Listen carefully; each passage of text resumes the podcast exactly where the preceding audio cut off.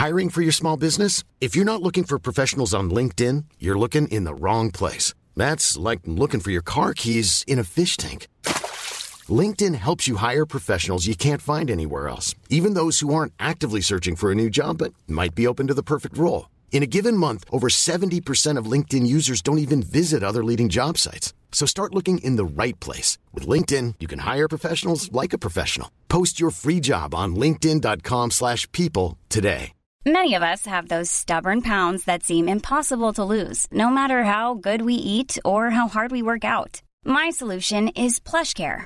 PlushCare is a leading telehealth provider with doctors who are there for you day and night to partner with you in your weight loss journey. They can prescribe FDA-approved weight loss medications like Wegovy and Zepbound for those who qualify. Plus, they accept most insurance plans. To get started, visit plushcare.com slash weight loss. That's plushcare.com slash weight loss.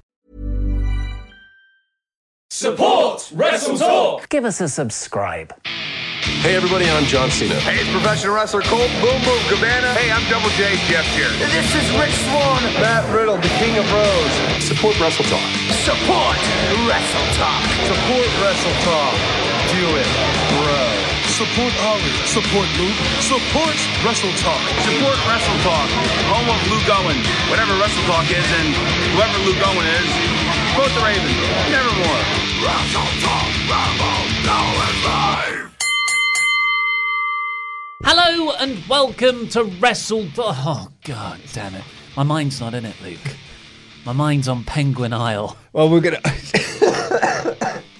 Hello and welcome to the healthiest Wrestle Talk podcast you've ever heard. I'm Ollie Davis, and I'm joined by Luke Owen. hello, Swap Nation, and a hello to you, Penguin Master Oliver Davis. Got a lot of penguins. Why don't you tell everyone what it is you're talking about? Because I ah. have only just heard about this new penguin thing that you are addicted to this morning.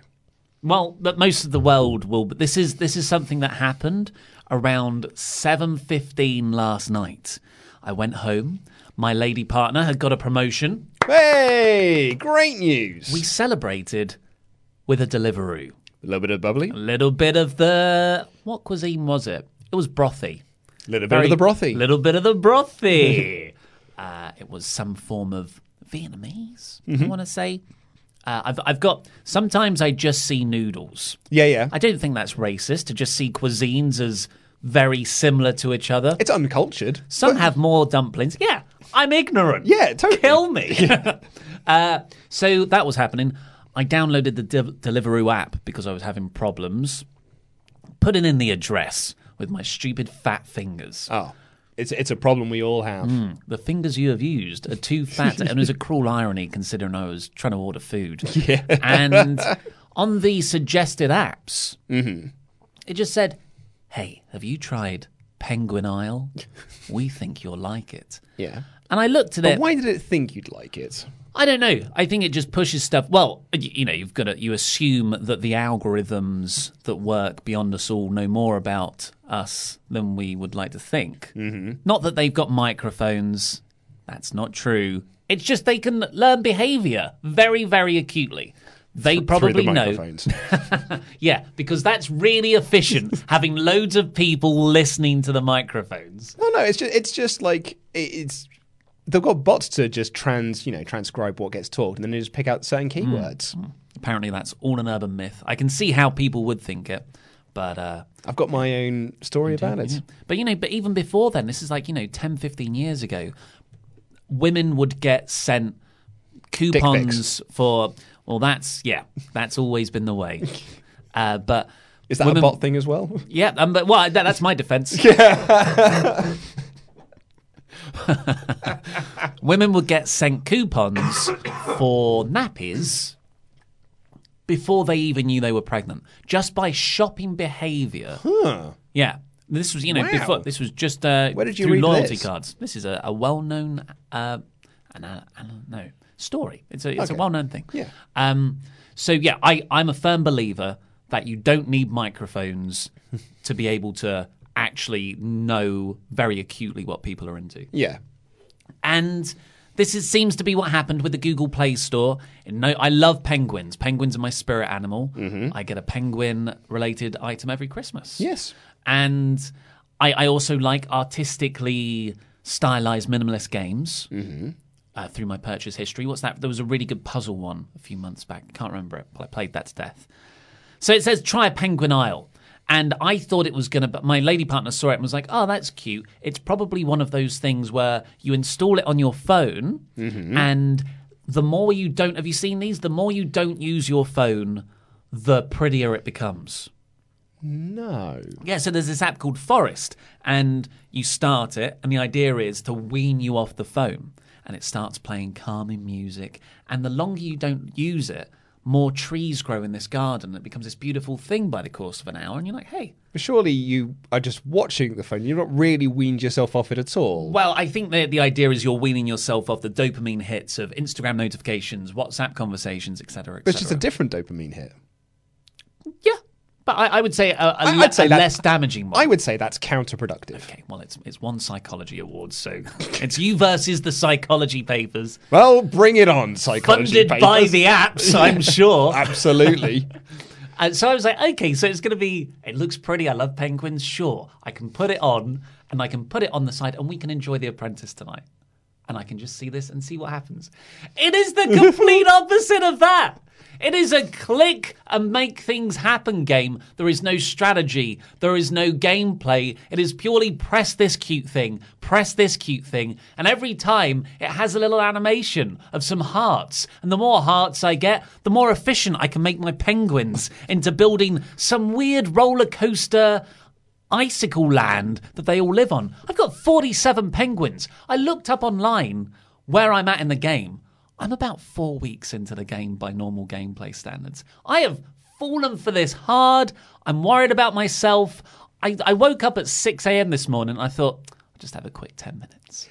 So An you want hour and a quarter. you want to talk about your dopamine hits? An hour and a quarter. You woke up specifically to get Well, some dopamine hits. I woke up to uh, do, my usual morning routine. But you didn't do your work. I didn't. Because, like an addict, you went to do something I else. needed a penguin fix. You did. So, but uh, I. This is a slippery slope, is what I'm saying. Well, yeah, I don't look at all the ice. Yeah. I um I very rarely get into such mindless brain off entertainment. So I'm giving myself this one. I'm gonna see how I am tomorrow evening, and if it's still a problem, I'm gonna I'm gonna hopefully step away. Dude, I've known I you. haven't spent any money on it. No, well, that, that that's a good thing. I mean, but that is. It, it does come. I mean, It eventually comes. that, that there's there's a 99p package that would really help me out. That's exactly that's exactly how they get you. It's the small incremental purchases. The top one is hundred pounds. Oh, I know. Yeah, it's ludicrous, isn't it? And it's because it's all fake currency as well. You're paying real money for fake currency that makes it feel like there's a really good exchange rate on it, but there's no such thing as an exchange rate because it's not real. It's an exchange rate for happiness, though. Hmm. But okay, so I've known you for a number of years now. And a very good friend of mine for a number of years. I give it two weeks maximum before you're bored of it. And Yes. you'll you'll have just moved on to something else. It'll be it'll just be one of your two week obsessions where it's like I cannot talk about anything other than this, and then in the next two weeks it's just like no I've I've read this article about this other thing, What's your top three examples of those things? uh, the Monzo card, Well, that's no longer in operation. um, your backless chair, well, I'm. I just feel a bit tired, so I haven't been using it as much. You copied me. You got a but I- chair. And I copied you with the Monzo card as well because I thought those are good Oh, ideas. no. But I keep up with them. They are good ideas. It's just you know, shiny penguins. you just get bored by the, or get you know, attracted by a new shiny thing instead. Um, like Pete's tattoo covered in cocoa butter. it was it was when he recorded his video this morning. It was hitting the light in an unfavourable way for the camera. Apparently, yeah. Well, we had this email in speaking of uh, updates to Wrestle Talk and Wrestle Talk bodies. Um, uh, this is from Abnahav, who says, Dear Ollie and Luke, uh, from the past few days, I'm feeling a little off with Wrestle Talk and Screen Stalker. and I'd like to share some concerns issues that I think the channel is facing. I know you guys are consistent with the video output, i.e., putting up more videos and relevant videos, but I feel there's a lack of consistency in the video format. It started with Ollie's Raw review a month ago, and everyone yeah. backlashed. You guys saw it, made good changes. You, I know the exact date. That that in my mind is now the day. Yeah. It's the 22nd of October, Tuesday the 22nd of October. That was the day where my life crumbled for six weeks. Breaks my heart. I had to leave you for some of it as well. Uh, for the past few weeks, there's been so much change in the channel, it's hard to keep up. Super chats were removed, then put back in again. That weird camera stuff that happened on the latest review, and so on. I was, I that the backlash to that, I, I really caught me by surprise, and I yeah, but we'll carry on. Yeah. Uh, you guys are not sticking to one format. You guys are not sticking to one format, and it's not good. Well, I take your uh, so if you look at it from our point of view, we still don't know what we're doing. The whole wrestling world changed on the second of October, where SmackDown moved to Fox. Just a, just a little irony as well. He then suggests changes. So just um, AEW started.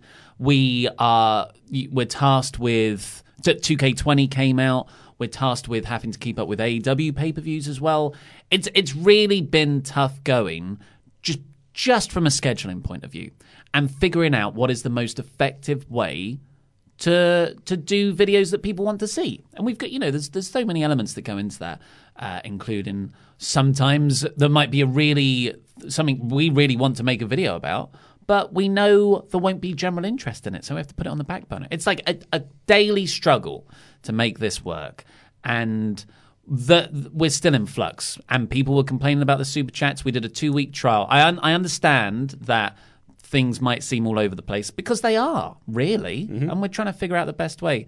Um, so, so I'm, I'm sorry about that. And, and yeah, Screen Stalker has sort is just probably going to have to take a break for a month while we figure everything out. yeah. But it's yeah, it's not it's not easy at the moment. Uh, on that subject, Colin emailed in to say the camera cuts are unnecessary, annoying, and adds nothing to the overall presentation. Kevin Dunn to Wrestle Talk confirmed. I think everyone should remember how all other TV works. and in general, even those style podcasts that we put on YouTube, Joe Rogan, they have multiple they have multiple cuts. I know, but as I said to you the other day, because we didn't have cuts from video one, you can't then introduce hmm. them in video 600 because people have got used to them a certain way and the internet fears change. Yeah. I and and like to, to compare it to Kevin Dunn is hugely disingenuous, folks. Come on, like watch Kevin Dunn's cuts. That's that's epileptic Yeah. to the max. That, that you can see people squatting. We have we ha- I watched the videos back. We had a cutting rate of about three cuts a minute. It's, it's pedestrian. Yeah. And the, the, what I think There's, less than that in a Wrestle Talk news episode. yeah, like th- th- that's the other thing. You, you go and watch any of our other output, and it is obnoxiously fastly cut. So I, I really, I'm not offended, but I'm a bit disappointed in everyone's knee-jerk reaction to that because that is what it is. It's a, it's a reaction against change, and really, I I agree. I don't think they were most effective because they weren't framed up properly. But for everyone to say, "Oh, Kevin Dunn, all this, this, this," sorry if I'm coming off as sour, but I, I was really taken by surprise by something that is actually a significant production upgrade. Yeah. I agree. But talking of And we put a lot of time and effort into it, and people just crap on it. So yeah, made me sad. Talking of uh, significant production upgrades, let's get into the AEW review, um, where we're asking the question Is Jon Moxley joining Chris Jericho's inner circle? Here is the show.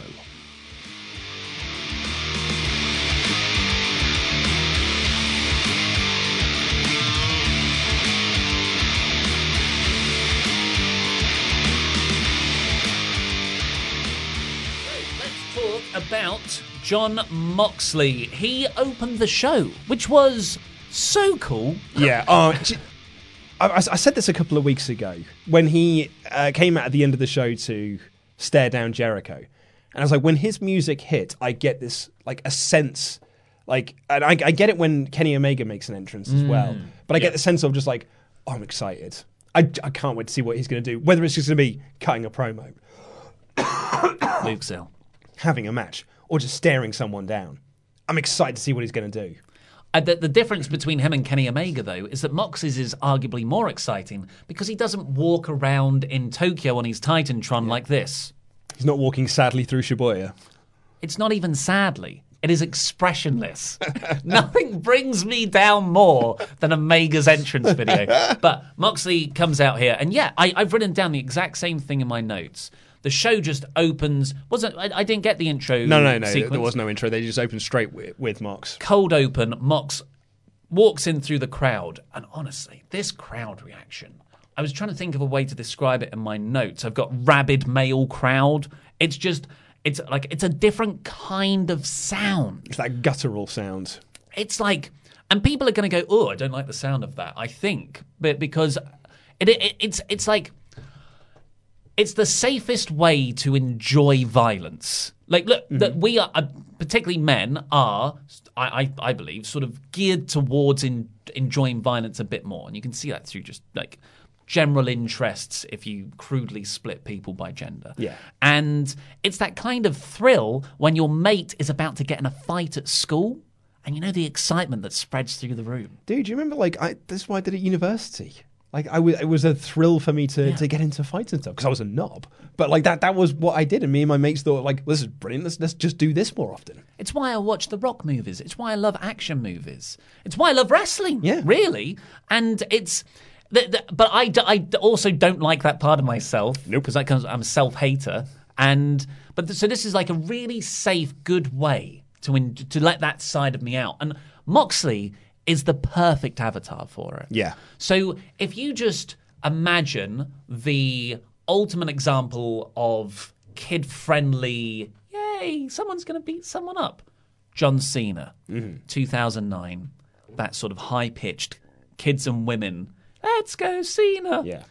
The complete opposite of that is what we're getting with Mox. I am, and this is going to be a.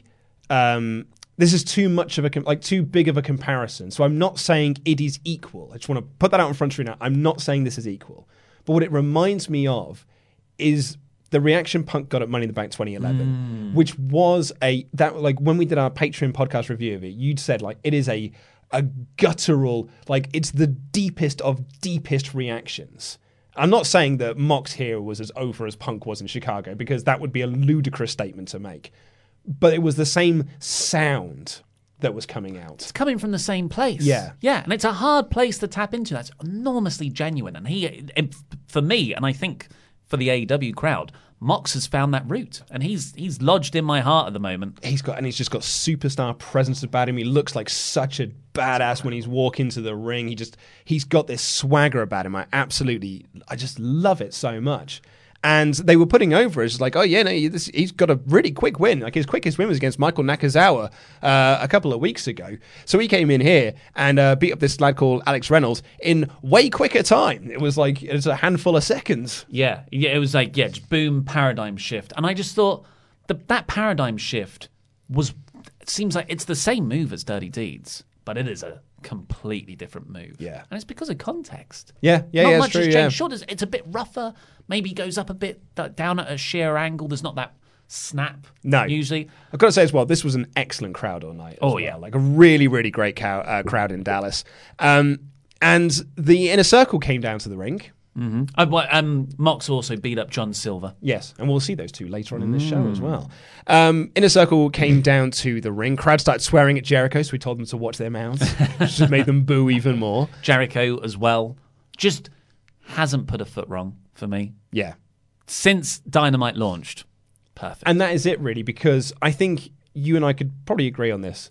From Double or Nothing to All Out, I wasn't that high on the Jericho train. Like, I was like, put the title on Jericho because he's the name, makes sense, but he's the guy I'm least interested in. It's, eh, he was a confusing gimmick. He seemed to be halfway between Painmaker and something new. Yeah. It wasn't until little bit of the bubbly. That's it. And he just found his character there through Yeah. improvisation backstage. Through a handful of words, Yeah. he completely turned this around. And like from that, you had the inner circle, and the character now completely works. And you're right; it's really it's the the dynamite era of Jericho has been oh, it's been fantastic week in week out. Um, and he talks about how like they've got ten years of history, and how Moxley approached him ten years ago on how to become a star. And then we had wars; we beat the S word out of each other, which I thought was a nice touch because Jericho had told the crowd to mind Yeah. your language. Yeah, yeah. Good heel stuff. Um, and then he said, I helped uh, Moxley navigate those murky waters to get here in AEW. And basically, the crux of this was to offer Moxley a place in the inner circle. It's like, can you imagine? Jericho, Moxley, Big Hurt, Santana and Ortiz, Sammy Guevara, Spanish God, Spanish God. That man over there getting really angry at a 16 year old been on the cover of Time magazine. We could all be on the same page. And he hands him the t shirt and says, don't need, don't need your answer now. You know, give it the holidays and we'll talk about this in the new year. It's a lovely way to say, like, we don't have to talk about this next week. And then that's the last live show for the year. Mm. And they walked away. And Moxley sold this so well. That's why I used it as the thumbnail. I just love the face that he was putting to the camera, being like, huh, I've been handed a t shirt. Jim from The Office. Yeah. That's what it was. it was. Yeah. It was that look. It was Tim or Jim from The Office. I, I, I thought this was excellent. I, it, it's it's normal heel tactics. That Jericho obviously kayfabe doesn't want to face Moxley. No. Like last week, he's reading through the lexicon and he does all those things. Not Jon Moxley, not Jon Moxley. It was a great promo. And here he's doing a, the same thing, but in a different tactic of, well, why don't you join me? Yeah. This is Jericho. He's motivated from a place of fear. Great character trait for a heel. So, but it is also kind of a standard thing, you know. Oh, you don't want to fight me, you want to join me. I've seen this a thousand times. NWO did it a hundred times. But when he said that was the, the, this great word, he said, "Now that Moxie and Jericho together, that's a paradigm shift." Yeah, and I was like, "You're you're tapping into what Mox's motivation is." Yeah, he's annoyed with the company. Really, they keep on, to, you know, the, the unsanctioned match when he beat Omega. You can that that I can almost believe. I don't think he will, but I can believe that Moxie would side with him. Yeah, and that, and that makes it such a compelling story overall. Yeah, no, I, I completely agree. I, I, I think my only my only criticism against this whole thing is that I still would have preferred to hold off on Moxley Jericho, and because I still felt there was something to be done with Moxley and Omega. Mm. Like it felt like we should have had that singles match that would have counted. Like I feel like that's what we were building yeah, towards, yeah. and it's now Moxley. Uh, sorry, now Omega's doing something different. Looks to be with Hangman. Um, so that's my only critique I've got of this. But given that these are the cards that lay down in front of you, like actually this is this is really good, and I'm really excited to see that segment because you can really play it up and really ham the crowd up as well of him teasing, putting on yeah. the t-shirt, taking off, revealing the t-shirt, ripping the t-shirt off, beating everyone up, paradigm shifts all around. It's going to be a wonderful babyface moment for him. Mm, yeah, it was a, it was a really strong opening. I thought just just because Mox has you know, we, have said you don't need a big cliffhanger angle to end AEW Dynamite. You just need a Mox match because yeah. he's got that much charisma. And same with the opening. There's a that this was just as effective as the Young Bucks killing themselves in the main event. Totally. And Mox hardly took a bump. Did, did barely did anything. Smart guy. Kevin. That's Kevin Nash's kind of guy. It's a Randy Orton kind of guy. Yeah.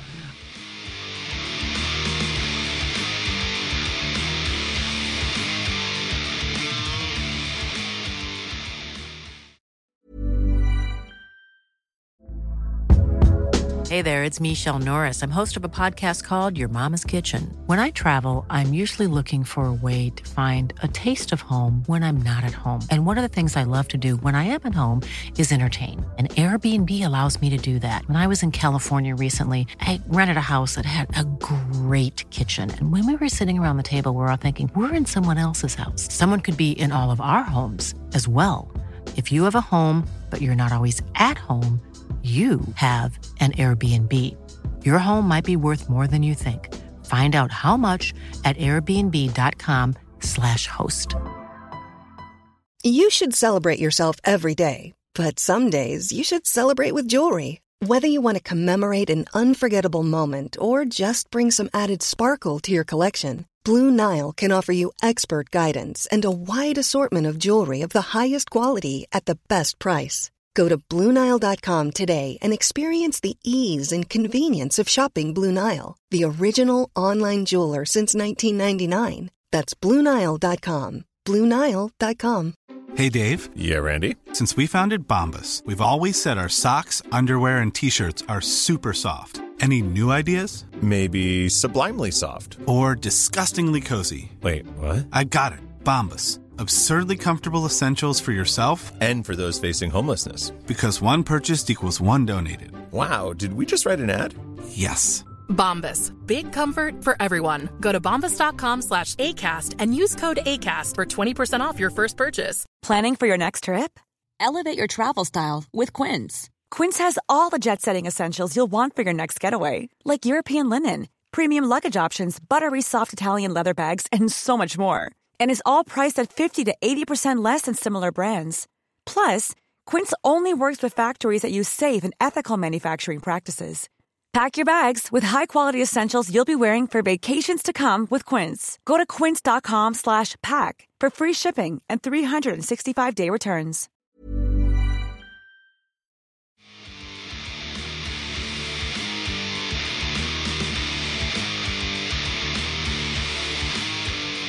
Get, we'll get onto your thoughts on the su- su- super chats very quickly, but first, let's do some $25 a month or more Pledgehammer Patreon shout-outs. Indeed. So go over to Patreon and become a Pledgehammer there to get loads of exclusive stuff. From Loads us. of fun goodies. It's the ultimate fan experience. Thank you, Hallamania, Patrick Hall. Ah, yes. Yeah. Former star athlete, now a head coach, Lendell Brenson. Whoa! Harder than its bite, Sean Barksdale. Ask his future husband and EOF one man wrecking crew, Skin Tray. Yeah, Yeah, sure. cool. You'll never get this name right, you idiots. Matthew Jimjewski. Oh, that's good, man. that. That's good. Brett, the Hitman, Matthew Williams. Whoa, Oh. yes. Infinite Crisis, Chris Jenkins. Master of the Hammers. Hammerman.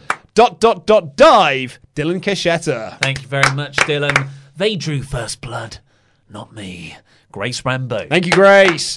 You sold out, Jay Sellers. Yeah! Jonathan, the headmaster headman. Lovely. And lastly for this round, Nate dropped surname. Thank you, Nate. Thank you, everyone.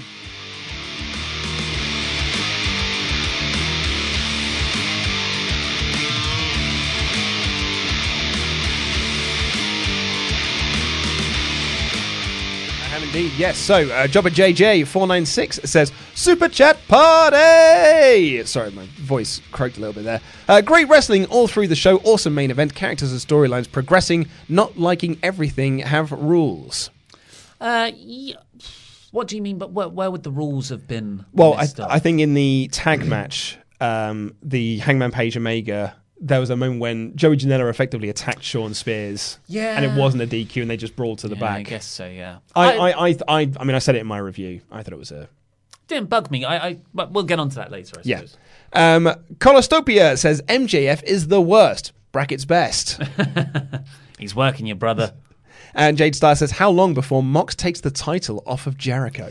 Well, if he even is going to take the title off him, I, I think. Um, so you, you said that you don't really want them to pull the trigger on Jericho Mox right now. I don't think they have to. I think you can. I think AEW is smart enough, and this is what I would always do if I was booking a promotion, is weave fe- feuds in and out of each other. Mhm. So maybe Mox is gonna face Jericho, but Omega attacks him, and you have a three way, and then you know you Hmm, sort of. yeah, yeah. I don't know. There's there's ways round it. Yeah, I, I could if to, if I was to put money on anything, which I'm not really a betting man, but I would have thought that um, it will be Kenny Omega to be the man to take the belt off of Jericho. I mean, I think it should be Cody. Maybe he can't challenge for the title I anymore. know. mate. I don't know how they're going to get round that. I just that baby face moment of Cody winning the belt. Uh, but I, yeah, I don't think it's going to happen. Uh, Jake C says, "Who should the Dark Order feud with first? Nightmare Collective. G- gimmick on a pole match. The Ascension. uh, who should they feud with first? I don't know. It's almost like they've got too many tag teams at the moment. Best friends is uh, one you can play them off, luring someone away. Jurassic Express because they kind of already started that with trying to Yeah. get Marco Stunt to become a That's creeper. probably the best first feud. Not their per- their first like proper serious feud. Yep. But because I think that would be with the Bucks. Um, right, well, we'll do two more. Dustin Turner says, I was at the show last night and the intensity of the crowd was higher than most WWE shows I've been at. The crowd was younger too. Oh, interesting. Hmm. Yeah, always always interesting to hear about the actual demographics of people going to shows. When you say younger, I assume you mean teenage, early twenties, as opposed to WW, how WWE skewers, which is kids, Kids. and families. Yeah. And lastly, All Elite DK says, TLC came early thanks to AEW. That's how you do it. Well, I'm sure WWE will have some. I'm looking forward to a lot of the TLC matches. Actually, Yeah, I'm really looking forward to uh, Flair and Lynch versus the Kabuki Warriors in Yeah, TLC. I'm looking forward to that more than I am Roman Corbin in TLC. definitely. Although I, I love Corbs. I just want to see now. Now that Punk likes him, I, I feel Oh, like oh really? to. Okay, fair enough. Uh, so yeah, just remember to go to luchabritannia.com to get your tickets for tomorrow's show. It's got Cara Noir, it's got Callum Newman, some of the most exciting wrestlers in the UK at the moment. That's in Bethnal Green in the East End of London. East End. East End. But let's get on. We'll get to the rest of your super chats after we've done the full play-by-play review of the show. And if there's any left over, WrestleTalk.com, where we'll have our after party. So, uh, so keep those coming in. Super chats are back. Cuts aren't aren't back. Well, people loved them so much. If you want to hear Ollie's unfiltered thoughts on that, check out the, this week's podcast. I just don't think the concept of cutting between people is so bad. no. Because that's what everybody else does. I know.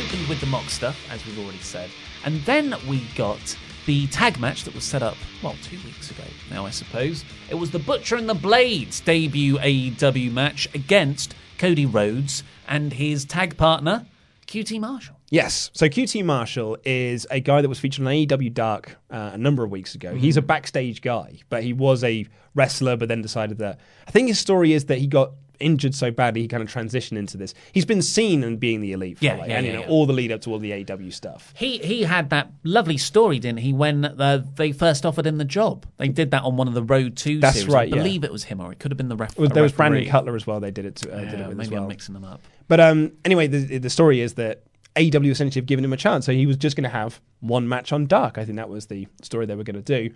But then he was picked for this here, and I said this last week. In a kayfabe world, it makes sense that it's Cody versus QT Marshall, but it doesn't lead to the most enticing of matches.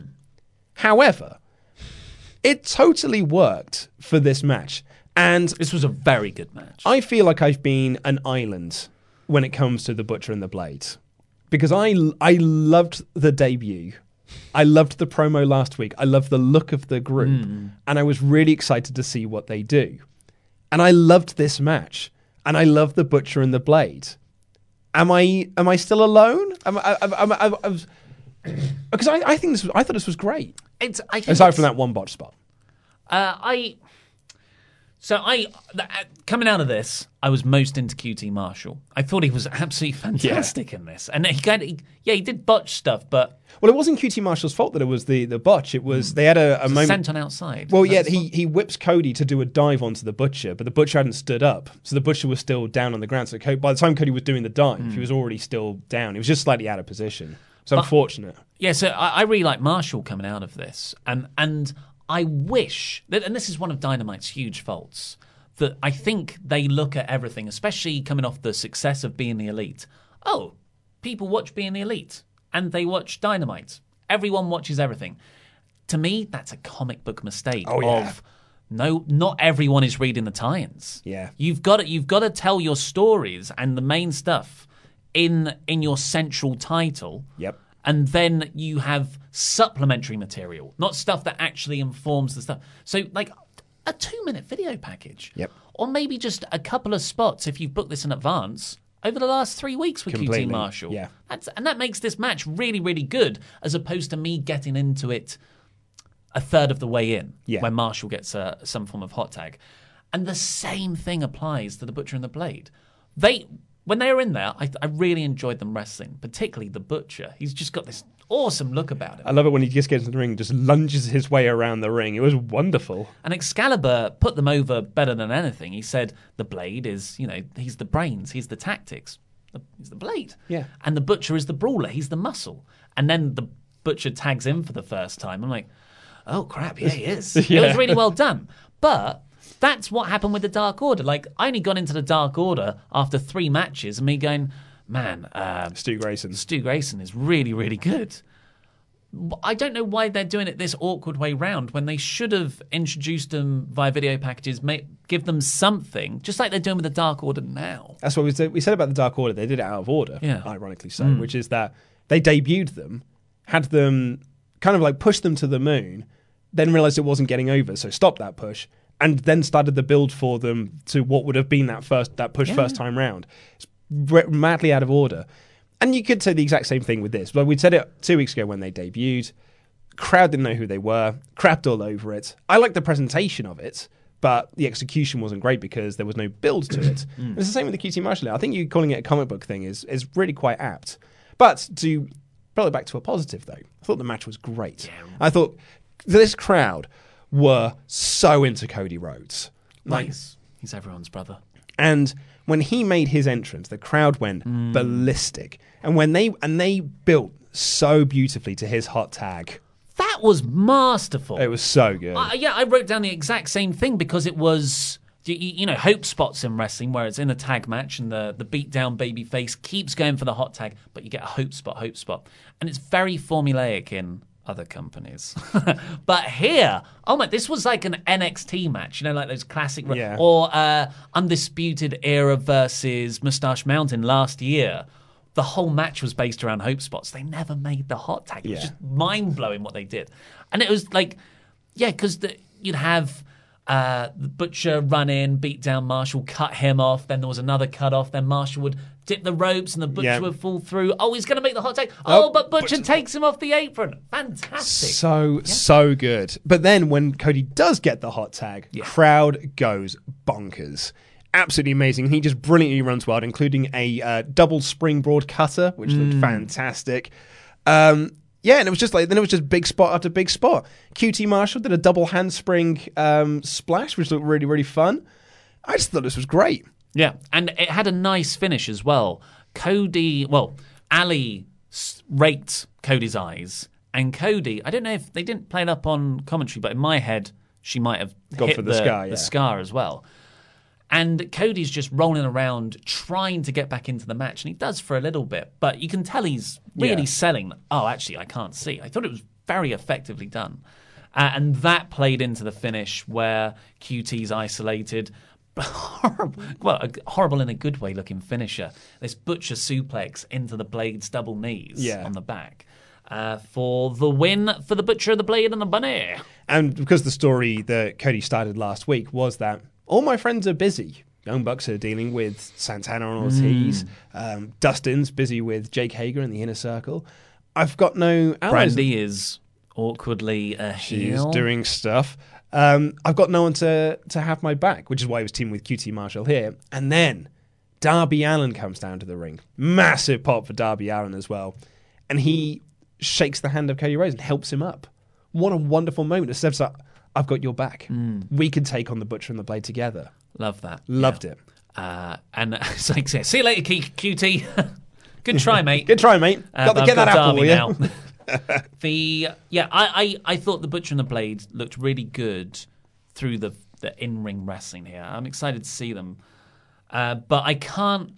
It is awkward the placement they've been given because they just feel like the mini boss before the main boss of MJF. Yeah. So it immediately slots you into a certain position. And, you know, not everyone can be at the top, but I, I just wouldn't have done that with a debuting act. I would have done that with a established one. Yeah. Did you see the um, the MJF thing last week? Yeah, the, Yeah, the interview, yeah. Yeah, where he said that he paid off the Butcher and the Blade to attack him. You know, why didn't you put this on TV? God, that's yeah. That was on Dark, or is it on? that was just, on, just YouTube. on their YouTube channel. Like on Twitter. Like what a what a ridiculous thing to have done. Like you put, put it in front of your largest audience. it's a weird oversight. I, I don't. think it's weird. and it's one. It's one of the only things they haven't remedied yet, where where they they spread their stories across too many mediums. Yeah. They're the Wachowskis telling the Matrix. That's the problem. Uh, so after that, we get MJF. Speaking of, he comes down to the ring with Waldorf salad. What were we going to call him? I forgot. Well. I called him Statler and Wardlow. Statler and Wardlow. Um, I like that um, MJF while walking to the ring threw his gum at a fan. what a dick move. Um, and he tells one of the grips to get into the ring, one of the grips on the outside, and says that the grip uh, laughed last week when Cody made fun of MJF's attempt at the Cross Rhodes. Mm. And he tells him to kiss the ring. When he tries to do so, he slaps him and gives him the double cross. And then said, "Look pretty good to me."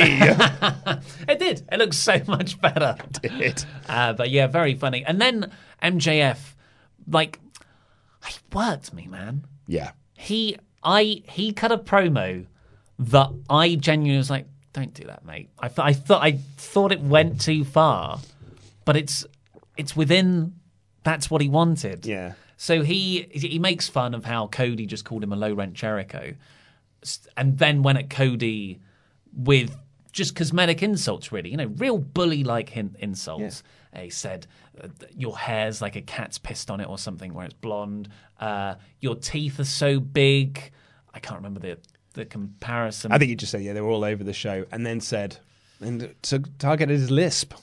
I don't know why that that got to me so much because Yeah. that is, I guess, it's kind of the thing at school where if you have, I don't know, I always had tremendous sympathy for people with lisps or who were slightly overweight. It's like or you say, speech impediments and yeah, things just like like, that. Yeah. like, oh, don't go there. There's there's far more fun things to take the mick out of people. Well, for. particularly as well that you know we're not we're not, we're not trying to reference other companies. Yeah. But Cody's previous employer bullied him for the fact that he had a lisp and he had to get you know elocution lessons to Mm. try and get rid of it. And that's something that's got to weigh on your mind, you know, mentally over the years. Yeah. And I'm not saying they shouldn't have done it. I, I think it's really good that they did do it and they went there because it's gonna it just It's all about AEW, not, A- not- sorry. You were just said that. I think it was a good thing that WWE bullied him for I having a love all the JR stuff, WWE. no, no, I'm talking about AEW and MJF here. Of course, of course, all of this is signed off on by Cody as well. This this is coming from a creative place. Yeah. Uh, and it just yeah, it, it it got to me in in a way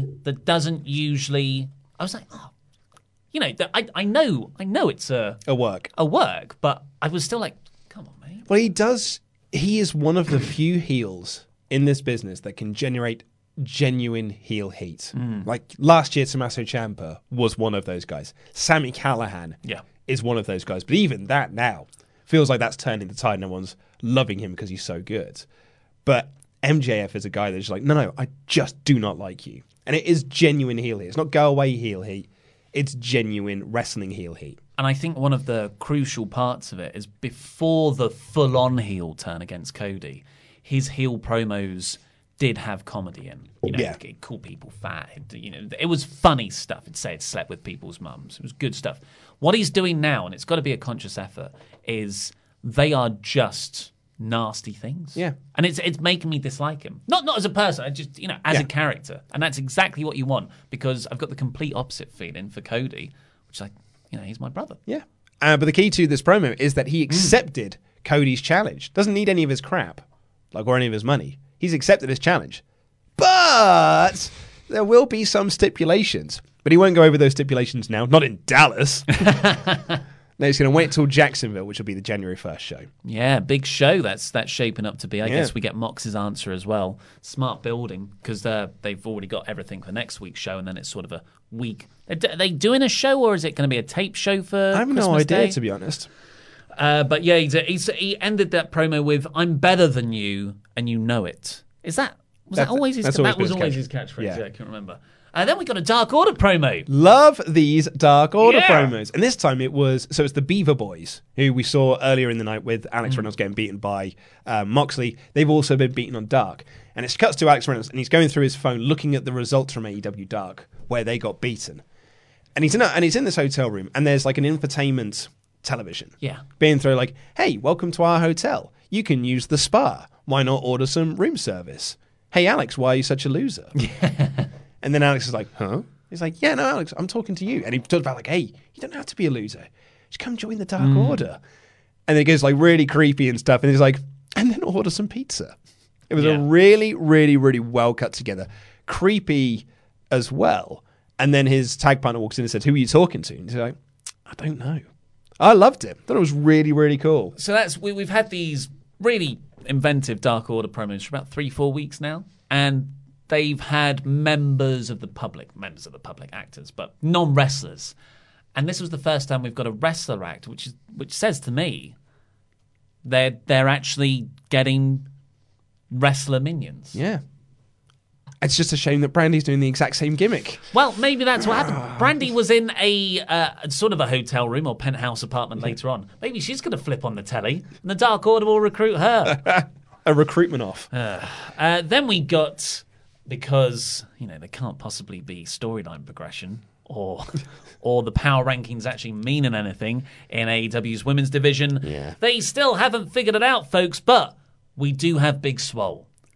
So uh, Big yeah. Swole was signed last week. Yeah, I they announced it this yeah, week. Yeah, yeah, totally. And she took on, get this, Emi Sakura. No, Emi Sakura. Oh, what? Emi Sakura. Yeah. I was practicing before we came in here. and I think just before my brain said it, was like, no, not that one, this one. Yeah. Emi Sakura. You were close, man. You were close. I was wrong. I was trying to be nice. Cheers. Um, yeah, they show um, Hikaru Shida in the crowd and say that she is ranked number one, but barely. And I thought, okay, well, that's interesting then. I mean, do we want to talk about the match they announced next week? Yes, let's do that first. So they announced a match for next week, which is Britt Baker versus Kris Statlander in a number one contenders match. Who, and they are the fourth and fifth ranked people in the power rankings. How are they in number one contendership matches then if Hikaru Shida is ranked number one? I don't know. I don't know, Luke. It's, uh, I. this isn't hard to get It- right. They do it right everywhere else. I know. I just, I don't know what's going on here. Like the main event of this show was the Bucks versus Santana and Ortiz, who were ranked number one and number two, and they said, "Well, this is a number one contenders match." It makes sense. And the Jungle Boy and Scorpio Sky stuff has been gotten round that they're not the number one contenders. Yeah. Uh, I, I, yeah, I, I Well, don't Jungle know. Boy's not even a title match. Yeah, yeah, good point. I just don't know why they're weirdly dropping the ball on, Struggling with it. on the women's It's really, really weird. And I've also like so I thought Big Swole looked, you know, great. This was a, a match that was designed to get her over. I really like her. She, she was in the Battle Royal earlier this year. Yeah. And she's just she's got so much charisma. She's she's still a raw talent, but out of all the raw talents they've signed recently, she's by far my favorite. She's the wife of Cedric Alexander, ah, I believe. right, cool. Um, here's my issue with this, though. Emi Sakura is a legend in women's wrestling in Japan. You know, they said here in 2009 she was ranked the best women's wrestler in mm. the world. Yeah. Great accolades. Problem is, because she hasn't had a US contingency, she isn't over that veteran status. So when Big Swole beats her here, it doesn't feel like the big, oh my god, she beat the legendary Emi Sakura. So it doesn't really quite work. And it's unfortunate. Actually, I was talking to a friend of mine recently about um, Emi Sakura, and they were talking about how her queen shtick. Sorry if I've, I've been a bit phlegmy in the. I might need to stop talking for a second so I can try and uh, compose myself. Um, but uh, her queen shtick gets over massive in Eve, and gets over massive in the UK because Queen is a big part of sort of UK pop culture. So when she does like the hey, the crowd responds to it. When she does it in America, it, no one no one does the call and response. They like that bit though. yeah, but they don't do all the other call and From response bits. dodgeball, they probably think it's a weird dodgeball gimmick. So it doesn't quite get over to the same degree that it probably should do. Hmm. But AEW keep pretending like Emi Sakura is over to that sort of like legendary status. Yeah, it's. I mean, And I don't think it I don't think it's working. the, I mean, the whole women's division isn't working. So what we got here was Big Swole had had a, a good showing. Um, it, it was it was a little bit sloppy at times, uh, but there was a great uh, rolling surfboard stretch. Oh, yeah, for and a it's- yeah, that was great. Really, was really great. good. And Swole's facials were really good. There was a bit of mic stand shenanigans in the middle, but but Swole won, and I was like, cool, I like Big Swole, but um, you know, I had this with Kris Statlander the other week, and and Shanna uh, like the a few weeks before then, and I, I, I just thought, where's Riho? Fair enough, you're keeping her off TV. She's the champion, but I really think she should be around more. We haven't seen her since Full Gear, right? Nope. But then I was, but okay, you're, you're making the champions feel special. Where's Jamie Hayter? Where's Bea Priestley? Where's Britt Baker? Nyla Rose has been written out. Like all of the people you spent your pay per view era building, you're just not using. Yeah. And you're instead bringing in new signees to the women's division every week and having them beat Emi Sakura. Yep. Got that time. And, and I'm like, but what? What is the division? To what You- end? You can only do this once every couple of months, really. There's only so many wow, plucky upstart new signees I can I can really absorb. And it then doesn't help the fact, as we said earlier, that you establish in this match that Hikaru Shida is ranked number one, and then announce later in the show that Britt Baker and Kris Statlander are having a number one contendership match. So yeah, it's it's all over the place. It's it's good wrestling, Yeah. kind of, but you know, It's meaningless. yeah. Uh, after this, we got Pac having an interview backstage. Oh, I love Pac. Yeah, he's really good. He wants his rubber match with Omega. Pet. Very good. It's like he was in the room. Now, what was interesting there, he said, if you don't give it to me, my rubber, Mm-hmm. I won't be accountable for what I do next. So I'm like, cool. Yeah. I want. I don't want Kenny to give you the match. I want to see Pac flipping out at people. Yeah. Yeah. Totally. Excited for that. Because Omega, based on this next match, has also got some other stuff on his plate. Yeah, it was Kip Sabian and Shawn Spears. We got an inset promo from Tully Blanchard during this, uh, who wasn't so clunkily not out there uh, for, for for reasons. It was Yeah, we'll get to it. Awkward booking. Uh, but Tully says, "Look, Shawn's trying out Kip as a potential tag team partner here." Yeah. I thought, do we need another tag team? Well, You know, Tully seems to think so. You know, Shawn's singles career is hardly flourishing at the moment. So Tully, as a manager, has been like, "Hey, well, just me, I'm a tag team guy. Hmm. Move into the tag team era." on Spears' name bar, it had on his name bar four straight singles wins. Yeah. It's a pretty good singles record. Yeah, perhaps. Uh, I did like um, Page's one where he just like spent last week home alone with a bottle of whiskey. Uh, but everyone comes out, and Omega's reaction is crazy. yeah. The the the the, the roof the roof lifts off the place. He's a star. Amazing. Well, yeah, he is. Book him like it. I know. I, I'm, I'm, I, I feel like I'm being weirdly down on AEW. I'm not really enjoyed the episode, by the way. It's just there are there are a few easy wins. Yeah. and that is Kenny Omega should be having amazing singles squashes or matches or whatever. It's like they're all afraid to to admit to being the best in the world. They they don't want to Jarrett it. Yeah. I think that's the key here. Is none of them want to Jarrett this, and I think that's in in some what, days a, what a weird but understandable lesson to take from the last two decades. completely. Um, and yeah, the, Kenny one, I- think it's quite perplexing. He is, excuse me, I think he is one of the few people that feels like they should be pushing as more of a breakout star of all of this. You know, um, Simon, housemate Simon and I were chatting about this the other Hmm. week, and he feels since AEW, Kenny Omega's lost all of his luster. And I was like, the worst part about this is that was also by design. yeah. The whole point of Kenny's story this year is supposed to have been, I've lost all my luster. And yeah, granted, from a character perspective, that's quite interesting. But from a wrestling perspective, it just means you're no longer the best wrestler in the world. And I don't know if I'm as into you as I was this time last year. Yeah. It's I think And to what end was it? It's a classic case of the artiste wanting to tell a story they think is really, really good and fitting of their character, and they're not wrong. Hmm. It's a good story. But is it the most effective story to tell right now? In your first year of AEW as well. It would be a much better story, yeah. In a year and a half, two years' time, There it is. when you've established that character Yeah. as the best in the world and beating everyone and being amazing and being the biggest star in the company. Yeah. But, you know, onto the positives. This was a cracking tag team match with four excellent professional wrestlers Yeah. doing excellent professional wrestling. Lots of fun heel shenanigans with them distracting the referee so Penelope Ford can get in there and do the Zelina Vega Hurricane Rana off the Mhm. apron and doing a couple of handspring elbows. She's Fun awesome. Stuff. She is great. Fun stuff. I really like the pairing of her and, and Kip. Kip is also so good at being that that kind of heel, very similar to Sammy actually. Yeah, yeah. Uh, but there was a bit when he got caught in between dual chops from Omega and I've written it chop pinball. Yeah. uh, then, uh, unfortunately, it became a bit overbooked. Yeah. Um, Tully wasn't out there, and I felt his absence was awkwardly noticeable. Yeah. And I thought, well, maybe they're doing that because Ford's out there and she's interfering a lot in the match. Maybe it'd just be too close. Overkill. Yeah. But then the lights cut out uh, near the end. It's Shawn Spears' entrance. It comes up on the ramp, and Tully is tied on on the chair by Joey Janela. And he's put his sunglasses on him as well. Yeah. Um, and so Joey's there being like, "Blah, I'm Joey Janela. And Shawn Spears runs up, frees Tully Blanchard, and then he and Joey brawl and brawl to the back. So Mm. Kip's left on his own. And that's the, the sort of rule annoyance, I suppose. Yeah. And the crowd kind of died off because it was weird. Mm. I don't think it really got over.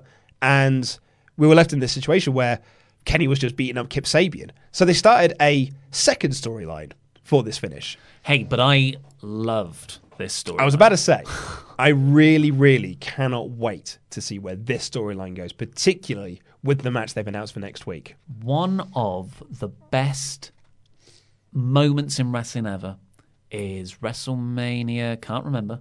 That's how good it was. Where Hulk Hogan has Miss Elizabeth on his shoulders, and Randy Savage, for a second, just looks at him like, You what, mate? Yeah. And that pays off a year later. And that jealousy consumes Macho Man. And there was a moment in this match at the end, actually, when Omega is there. He had the match won, hits the Snapdragon. I think it was a V trigger as Hit well. Hit a V trigger against the ropes, was almost setting up to do the one wing angel. Blind tag from Hangman Page. He jumps in and does the buckshot uh, to get the win. And Kenny Omega's selling of this was so, so good. That's it. It was like, it, and I don't. I'm not saying Omega's going to turn heel. It's just like that. You what, mate? But not like annoyed and the sort of pushing. Yeah. It was just.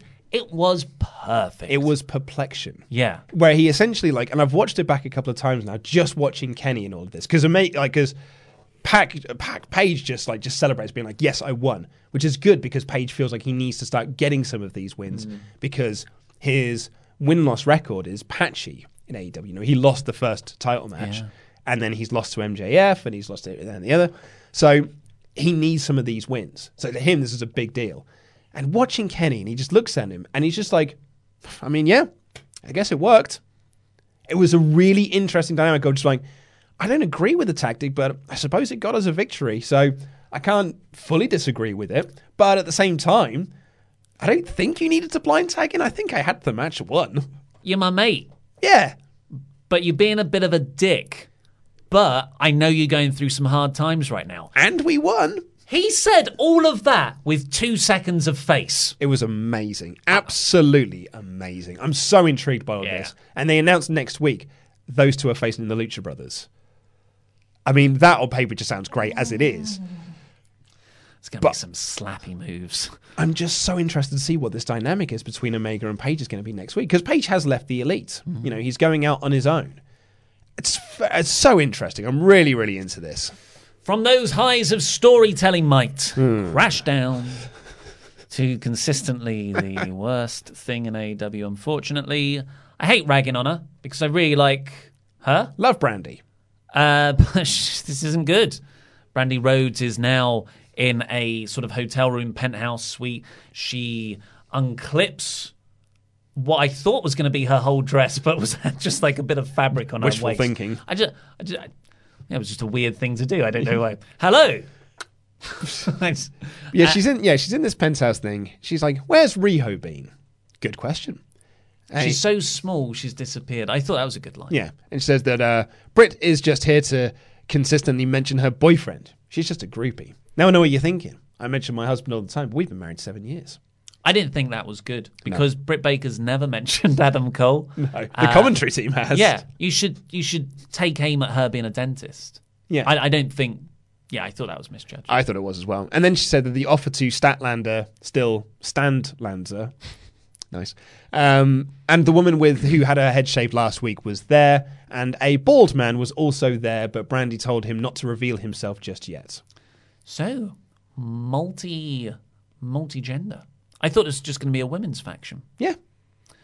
Any ideas on who it will be? I don't know if I care enough to even consider. That's the problem, isn't it? Because there's been so many debuts Yeah. in the last couple of weeks. And, you know, in Dynamite's existence. I think we should close the doors now, apart from Luke Harper.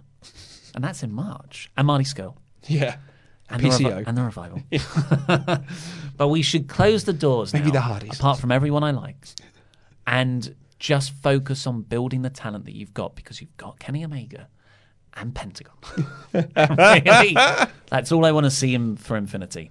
Right, Uh, onto some positivity now. Uh, Jericho comes out and uh, ejects Tony Schiavone and Excalibur from the commentary desk. To- uh, you said his name wrong. Tony Schiavone. Is Is it? how Jericho says it. Oh, is it? Oh, okay, do apologize. Um, but he, I love that when so Jericho and Hager are there to provide commentary. Hager says nothing, which is part of the good gag about it. Um, angrily tweeting about uh, Greta, Greta Thunberg, but he um, he was there. Jericho said Excalibur's an idiot. Here's what lexicon means. I went through the Greek translation of lexicon. He was on absolute. Oh god, he was so good. Did you pick up on this as well? He called Luchasaurus six seven. Did it? I did not pick up on This that. is a reference to uh, the thing that sort of came out over the weekend, where where there was a Roman Reigns promo on SmackDown. You, you see this? Yeah, yeah, yeah. And I saw your news about it Mm. as well. And Reigns says Baron Corbin's tall. He's six six, nearly six eight. and Kevin Owens tweets about it, saying, I, "This this happened before, like several years ago. Are we not allowed to say six seven? And Corey tweeted back, maybe joking, maybe genuine, being genuine. No, it's on the ban list. So for whatever reason. Vince McMahon doesn't like the height six seven. It was just that that, that that's how you do a jab, a, a funny jab at the other promotion. Yeah. not not like Brandi's uh, weird Adam Cole reference, baby. I, do you know what? I just love Jurassic Express. Yeah. I, in the same way that I love when Moxley's music hits, Mm. I get the same thing when I see Jurassic Express come out. When Luchasaurus is carrying Jungle Boy, and then Marco Stunt skids underneath them, the music is great, the entrance Titantron is great. Their whole presentation is just so, so good. I love this team. I mean, they suck as a team because they never win. like Jungle Boy's record is 0 and 8. But I, ju- I just I think they're great. It is. It's like yeah. There's the, the little ventricle of my heart that's for Moxley, but they've got a different part of the heart. Yeah. And it's the more like childlike wonder. That's exactly it, yeah, Uh, totally. and, and yeah, it's it was a really nice. So it was Luchasaurus versus Sammy Guevara. Really nice way to build Jericho versus Jungle Boy next week. Um, it was a pretty pretty quickish match. It, most of it took place during the ad break, Yeah. unfortunately. Um, and Luchasaurus hit the tombstone, sort of like I've written tombstone splash for the win, I guess. It was a really cool spot when, and it was when the, the crowd properly got into it. Sammy Guevara did the Andrade or Kota Ibushi, I guess. I don't know who Hmm. did it first. The miss a moonsault, stand Yeah. up, try and hit the other moonsault, but then he missed that, and then he went for a shooting star. But Luchasaurus catches him on the ground in a choke slam. It's really, really good, yeah. Uh, but as soon as Luchasaurus wins, Jericho and Hager are all like, as soon as the referee's not even finished counting three, they're already running down there. It's Yeah. great, great uh, work from them. And they all brawl. And uh, in all of this, Jungle Boy hits like a hurricanrana, a pin on Jericho. Marco Stunt slides in, counts the three, and they celebrate like they've just pinned Jericho. And Jericho's just shouting, That didn't count. That didn't count. Sold the, lo- the, the loss Yeah. perfectly. Yeah, yeah. Jericho is per- like he's on another level right now. I've written here, and I hope he does this in ten years' time when he's not wrestling anymore. He was so good on commentary, he could be the next generation's Jerry the King Lawler. Yeah, that's a really good He- shout. Like for what Jerry was for me when I was growing up on the Attitude Era commentary, Jericho was so good on commentary here. He could be that kind of heel color commentator. he could do all of that without the sexism and racism.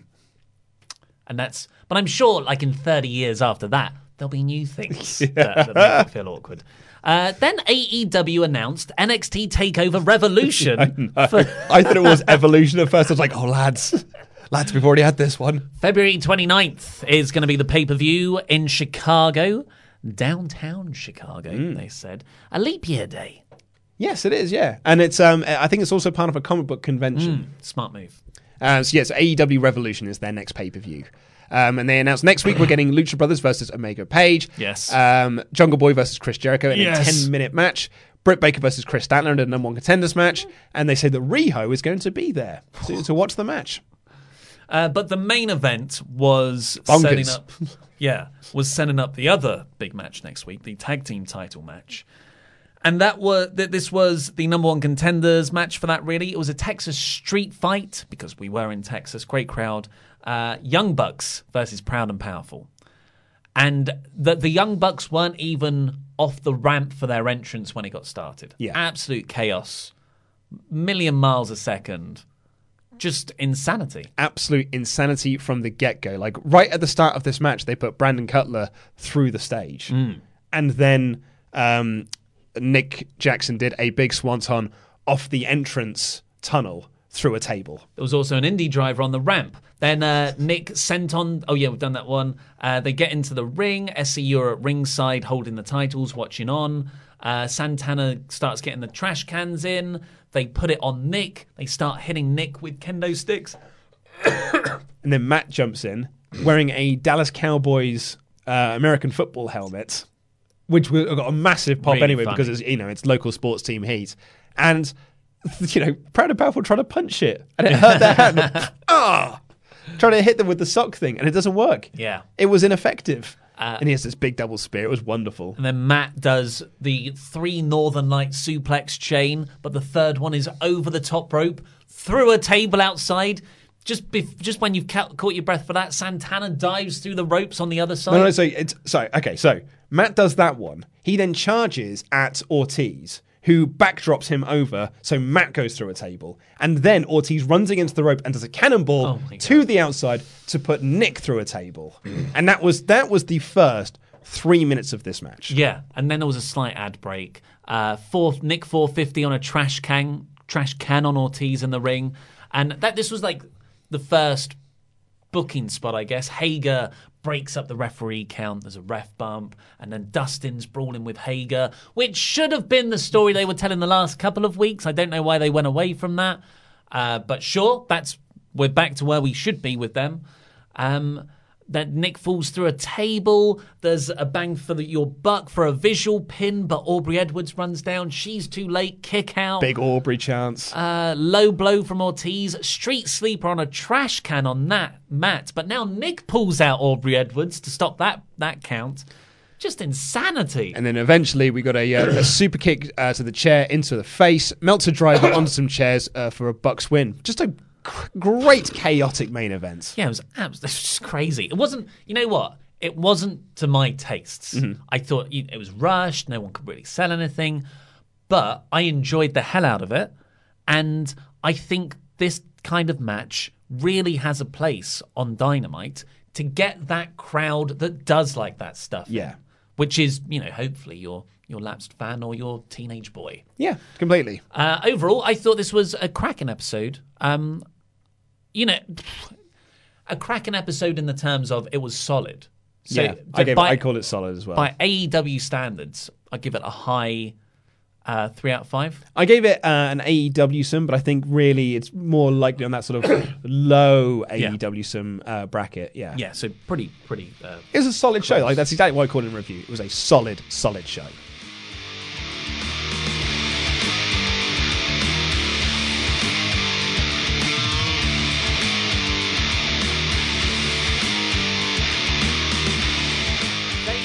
Icon Linda says Omega isn't as good as Cody at putting over his OP Opponents. opponents. Yeah, okay. Huh. Yeah, I, I would agree with that. But Hmm. that's because Cody's just been incredibly generous. Yeah. I mean, that Sammy Guevara match uh, on the first episode of Dynamite, the Darby Allin match. Yeah. One of my favourite matches of the year, the, the draw. Well, that's the other thing as well is that Omega's just been put in high, pro- high profile matches, whereas Cody has been put in, you know, been putting himself into these matches against people like Darby Allin and Sammy Guevara, QT Marshall, uh, you know, with the Butcher and the Blade, whereas Kenny Omega's been facing Moxley, PAC. Yeah. You know, it's, it's already the established guys. Uh, yeah, good point. Um, Mike Montiel, uh, who apparently might have been at the event in person, uh, says, You can hear my daughter yell, Let's see what you got, princess, during dark. So that's the, the, the post show. Yeah. That was, yeah. So, so you look out for that on next Tuesday's broadcast on YouTube. it. Also, someone tried to steal Justin's mic. Thankfully, they returned it. Justin Roberts, the ring announcer. Don't be stealing his microphone. He needs that. Otherwise, I'm going to go, gee, yeah. Oh, I forgot to do it in my reviews today. One error. I tell you what that is. Mox is ramp like ramping so many people up with his entrance. People are like it's ECW. I want to do it. uh, Jeff Mickle, do you think Luke Harper will join the Dark Order? I if if Brodie Lee is joining AEW, I want a singles run. Yeah. I'm done seeing Lee as someone second Yeah, because that is because that is all WWE have ever wanted him to be. They don't see him as a singles guy. They're like, no, no, you got to be a tag partner for someone. He's a singles guy. And, and and just look at that Viper in the storyline, Viper in the family storyline, when he was you know on the cusp of breaking out into the upper mid card. Uh, yeah, he re- he really could be a singles something. Yeah. really want to see him in New Japan though. I So- think that's where he's suited for. yeah. Uh, Nate dropped surname. They had a shrink screen MJF promo during Cody's entrance, essentially saying the same thing as last week with picking his partner and hiring. Blah.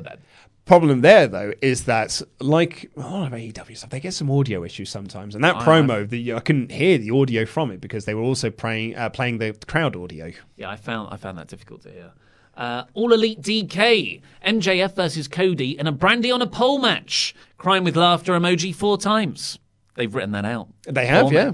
Uh, yeah, I Br- Brandy. It's Christmas time. Well, I was going to say, I, I think they do mean just the drink brandy because that's what they've spelled.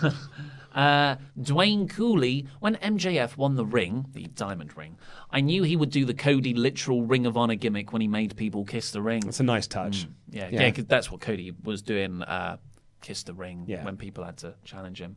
Uh, All Elite DK again. Cody is the wrestler of the year for me. I could see that, and he's, he's going to be very high on our list, I think. Yeah. Uh, and then, do you want to do the general wrestle talk related? I will do indeed. Jesse Venable said, I've missed you guys. Love the Soup Soup Super Chat return. Also, love Ollie's Irish Chavo Guerrero accent. I can easily say Wrestle Talk and Screen Stalker are my go to YouTube channels. Do you not remember this from the Patreon podcast from Ramble Club? Wrestle Talk After Dark, rather. I drink too heavily in those recordings Yeah. for me to remember certain and then you do very silly things like doing an Irish accent in place of Chavo Guerrero's dialogue. It's very good. Um, Nate drops surname. Ollie is as good at names as JR is. Yeah. Yep. Well, he's one of the best commentators of all time. Uh, Matthew Shields said, "What happened to the Q and A live streams?" Those were only ever a, a thing to make everyone like us again. and it worked, you fools! Yeah. No, we we did one for each presenter. Uh, we can't we can't really do one every week, uh, but we'll probably do one once every month, once every two months, just so everyone knows. Like, hey, we're thinking of doing these. This is what we're working on, yeah. but initially we just hammered it because we we wanted a baby face turn. Oh, God, I need penguin hit. oh, oh my god. Uh, this is an email that comes in from Dan. I wonder um, what they're doing. who says, Hello to the lovely boys and Val. My name is Dan. I'm emailing you from the, uh, the US in good old Maryland. You know the place. Um, first, I- Washington. I- first of all, I just wanted to say thank you for all your work in providing us with all the content you do. Oh, thank you. We know it's a lot. I'm emailing you to say what a joy it is to, to head. I'm emailing in to say what a joy it has been to watch AEW. Hmm. This has kind of been a year of wrestling shows for me. I had the pleasure of going to uh, both the first ever AEW Dynamite and Full Gear. Oh wow! Both of which were amazing shows. As a wrestling fan, it's such a breath of fresh air to watch AEW, um, or as he's written here, AWE. But In awe. Or that that's I I still find AEW quite difficult to say. Really? AEW. I really have to AEW. Oh, maybe maybe not. Yeah. I just don't think it flows as well as. Well, I struggle sometimes by saying WWE. I mean, I don't think I'm as bad as Kurt Angle at doing it. um, anyway, uh, sorry, back to Dan's email, uh, who said, It's new, but yet familiar. Definitely what I needed in what had become a very frustrating time to be a wrestling fan. As a kid, I would get excited for the Monday Night Wars to come around, and I would be glued to watching TV, either WWE or WWF, and it was cool before they got the F out. And it was a great time to be a wrestling fan. AEW has definitely brought back that excitement. That I can't wait for Wednesday feeling, so I can wrap up. Um, uh, so to wrap up this email before I have to go on too long, I haven't. Uh, at what time? Sorry, I'll butcher that email there. to wrap up this email before I go on too long, if I haven't already, what a time to be a wrestling fan uh, well into my adulthood. P.S. Thanks again, Wrestle Talk, for the best podcast a guy could ask for. Also, happy birthday to King Chopper Whopper. Patiently waiting for the inevitable heel turn where you form a tag team with Blake Ham and try and take over the Wrestle Talk Kingdom. Hashtag Ham, all hail the chop. All hail the another catchphrase. Yeah. Um, and I've got a uh, we've got actually quite a few get betters. Well, thanks very much for your for your email, Dan. I, I feel exactly the same. AEW, I am, you know, I I haven't looked forward to a Raw or SmackDown in general. You know, like you get the draft episodes, post Mania episodes. I would look forward to those, but in general, like not that I dread Raw or SmackDown, but I just I just watch it. Mhm. You know, no, no real an- excitement. But legitimately, I will go to bed on Wednesday night, eager for Thursday morning to come when we can watch it. And likewise with the ratings. Yeah. that's like my second. I want to watch. I want to watch AEW. And then I really want to know the ratings for it. why? But why do fans care about the ratings, Ollie? Because it's an interesting business point of view. Well, you know, I, I agree with that. um, okay, we've got this email in from Hector that I'm going to read um, before we get, see if we get time to get to a get better before we get out of here. Uh, it says, Dear Luke, first off, let me apologise for babbling. As you'll see, this is really hard on me. Not too long ago, I got arrested for something awful. I spent a month in jail for them to just drop the charges and say, my bad. On my last day, th- Who, who said my bad? They said. yeah, Oh my god. uh, for them to drop the charges and say, my bad. Whoa. On my last day there, the corrections officer asked me, How are you going to celebrate getting out of here? I didn't even think I'd uh, heard. y- I didn't even think. I heard you in my head say, With a little bit of the bubbly. Why did that happen? You you heard us say it and not Chris Jericho say That's it. because you say it in such a bizarre way. Uh, anyway, Hector continues. I'm a very liberal nerd. I believe love is love. I believe that everyone should just try and lift each other up because life is hard enough. And I've always felt that way. But when I was 15, I was gifted with a baby brother. He was gay. I never cared. Neither did my family. He has four good parents. The godmothers were a couple. One godfather is bi, and there was me, straight as an arrow. But accepting folks has always just been has always been in me. It's why I connected with you and your co-workers. My brother, however, struggled mightily. No matter how much we loved and accepted him, he could still um, he could see and feel the hatred in this world. Hatred for him and others like him. On the 16th, he turns 25. Uh, as that would be the 16th of December. So uh, it's coming Monday, in fact. Um, he turns 25. Unfortunately, he won't make it. He OD'd last night. His organs have failed him, and I'm sitting in the hospital uh, parking lot with a, without the strength to go in. See, they're waiting for me. When I go in to say goodbye, they're never going to. Um, uh, when I go in to say goodbye, they're going to take him off life support. Uh, this is how I'm going to choose to remember my brother, atop my shoulders without a care in the world. I was his hero, and now my arrival at this hospital means his departure. So am I writing you, uh, a random YouTuber? And you guys brought me so much joy, such laughter. And you know what, right now, I need that more than anything. I don't know if after everything I have the strength to walk into that hospital, but I have to for him, so he won't be in pain anymore. Thank you, and thank you, Wrestle Talk, for all you do for all the entertainment, and thank you for being the type of man who would, like me, have just accepted AJ. That's from Hector. And that's a email that he's just sent us there, or a picture he sent us there with Hector and his little brother atop of his shoulders. Oh, Hector. Yeah. And AJ. Oh, I'm so sorry. Yeah. Kind of puts my camera cut in quibbles in perspective. Yeah. Oh well, well, Oh, so well, d- yeah. do, do get in touch again, Hector, and then tell us how everything is. Indeed. It's, uh, Well, it's terrible. let's hope. Uh, let's uh, read this email here, and I wanted to. I'm going to end this on a much lighter note because uh, I'm doing this as a way to effectively make fun of someone. Um, nice. Yeah, That's better. That's I'm more comfortable with that emotion. Exactly. I don't know what these emotions are I'm feeling. um, because I had an, uh, a Wrestle Talk Get Better that was sent in from uh, WrestleTalk.com's Louis Danger Dangoor. Oh, Our re- Danger Man. the resident WWE mark. So I thought I'd read his uh, email out on the AEW podcast. Louis, of course, writes for the website. It does indeed. Does not like AEW. No. No. It's for stupid marks. People people say we're AEW bias. So as as like a sort of HR quota, we have to fill. we brought on the Dangoor. Uh, he writes, Dear Luke and Ollie, brackets, I presume he'll be on the podcast when you read this out. Website editor Louis Danger Dangoor here, writing today with the Wrestle Talk Get Better of my own. I started working on the site properly in, eight, in sorry in February 2019. At that stage, I weighed 17 stone and 8 pounds, nearly 112 kilograms. This is a lot, especially considering I'm only 5 foot 5. Still taller than Pete, though.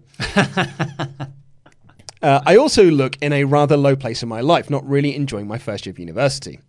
In the summer, after realizing I needed to get uh, my weight and mental health in order, I decided to start going to the gym and using the treadmill. I normally hate running, so having you guys to listen to during the session really helped. Fast forward six months, and I've lost three stone, and Whoa, now weigh Louis. and now weigh 14 stone, eight pounds, 91 kilograms. That's fantastic, and you can put all that on over Christmas. Oh yes, yeah, yeah. Get those turkey, the pigs and blankets. No, but, no, no, no, no. But really, really good. Well done, Louis. Uh, I'm attending the gym three to four times a week and enjoying a calorie counting and watching what I eat. I'm a load more confident and happy in myself.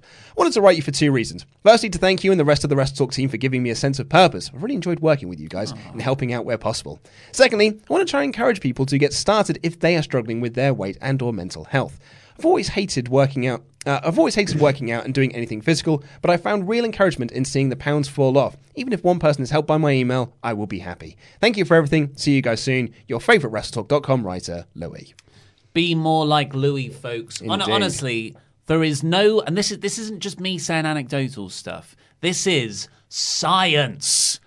If you exercise, you will feel better. There is no greater, like, sort of treatment for mental health issues than than training and and being active. It's more effective clinically than any medication you can do. That and meditation, and it's cheaper and it doesn't screw up your body. So yes. To be more like Louis, congratulations, Louis. That's fantastic news. Fantastic news. And yeah, we will take credit for all of that because we gave you that sense of purpose. One hundred percent. Yeah, yeah, yeah. I mean, it's just it's about time that you and I got recognised. I know. for all this work that we do. Uh, but that is all we've got time for on this edition of the podcast. Uh, but remember, there's another podcast released today. Uh oh. And it features Chopper Pete and housemate Simon reviewing NXT. Boo! Uh, and then I think you and I will be back tomorrow to do the magazine yeah. show. Yes, we will. Um, and are we going to do a TLC show? Uh, TLC um, Oh, predictions. We'll have, to, we'll have to. Yeah, now they've announced the card. Yeah. So Cry, I forgot about that. we'll do predictions tomorrow. Take care. I love you. Goodbye.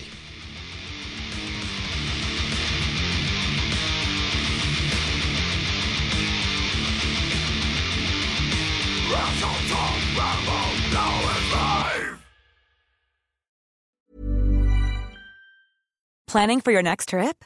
Elevate your travel style with Quince. Quince has all the jet setting essentials you'll want for your next getaway, like European linen, premium luggage options, buttery soft Italian leather bags, and so much more. And is all priced at 50 to 80% less than similar brands. Plus, Quince only works with factories that use safe and ethical manufacturing practices.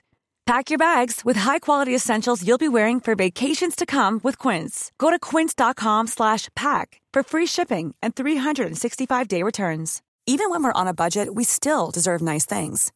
Quince is a place to scoop up stunning high-end goods for 50 to 80% less than similar brands. They have buttery soft cashmere sweaters starting at $50, luxurious Italian leather bags, and so much more. Plus, Quince only works with factories that use safe, ethical, and responsible manufacturing.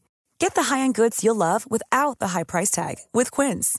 Go to quince.com slash style for free shipping and 365-day returns. Mom deserves the best, and there's no better place to shop for Mother's Day than Whole Foods Market. They're your destination for unbeatable savings, from premium gifts to show-stopping flowers and irresistible desserts. Start by saving 33% with Prime on all body care and candles. Then get a 15-stem bunch of tulips for just $9.99 each with Prime. Round out Mom's menu with festive rosé, irresistible berry chantilly cake, and more special treats. Come celebrate Mother's Day at Whole Foods Market.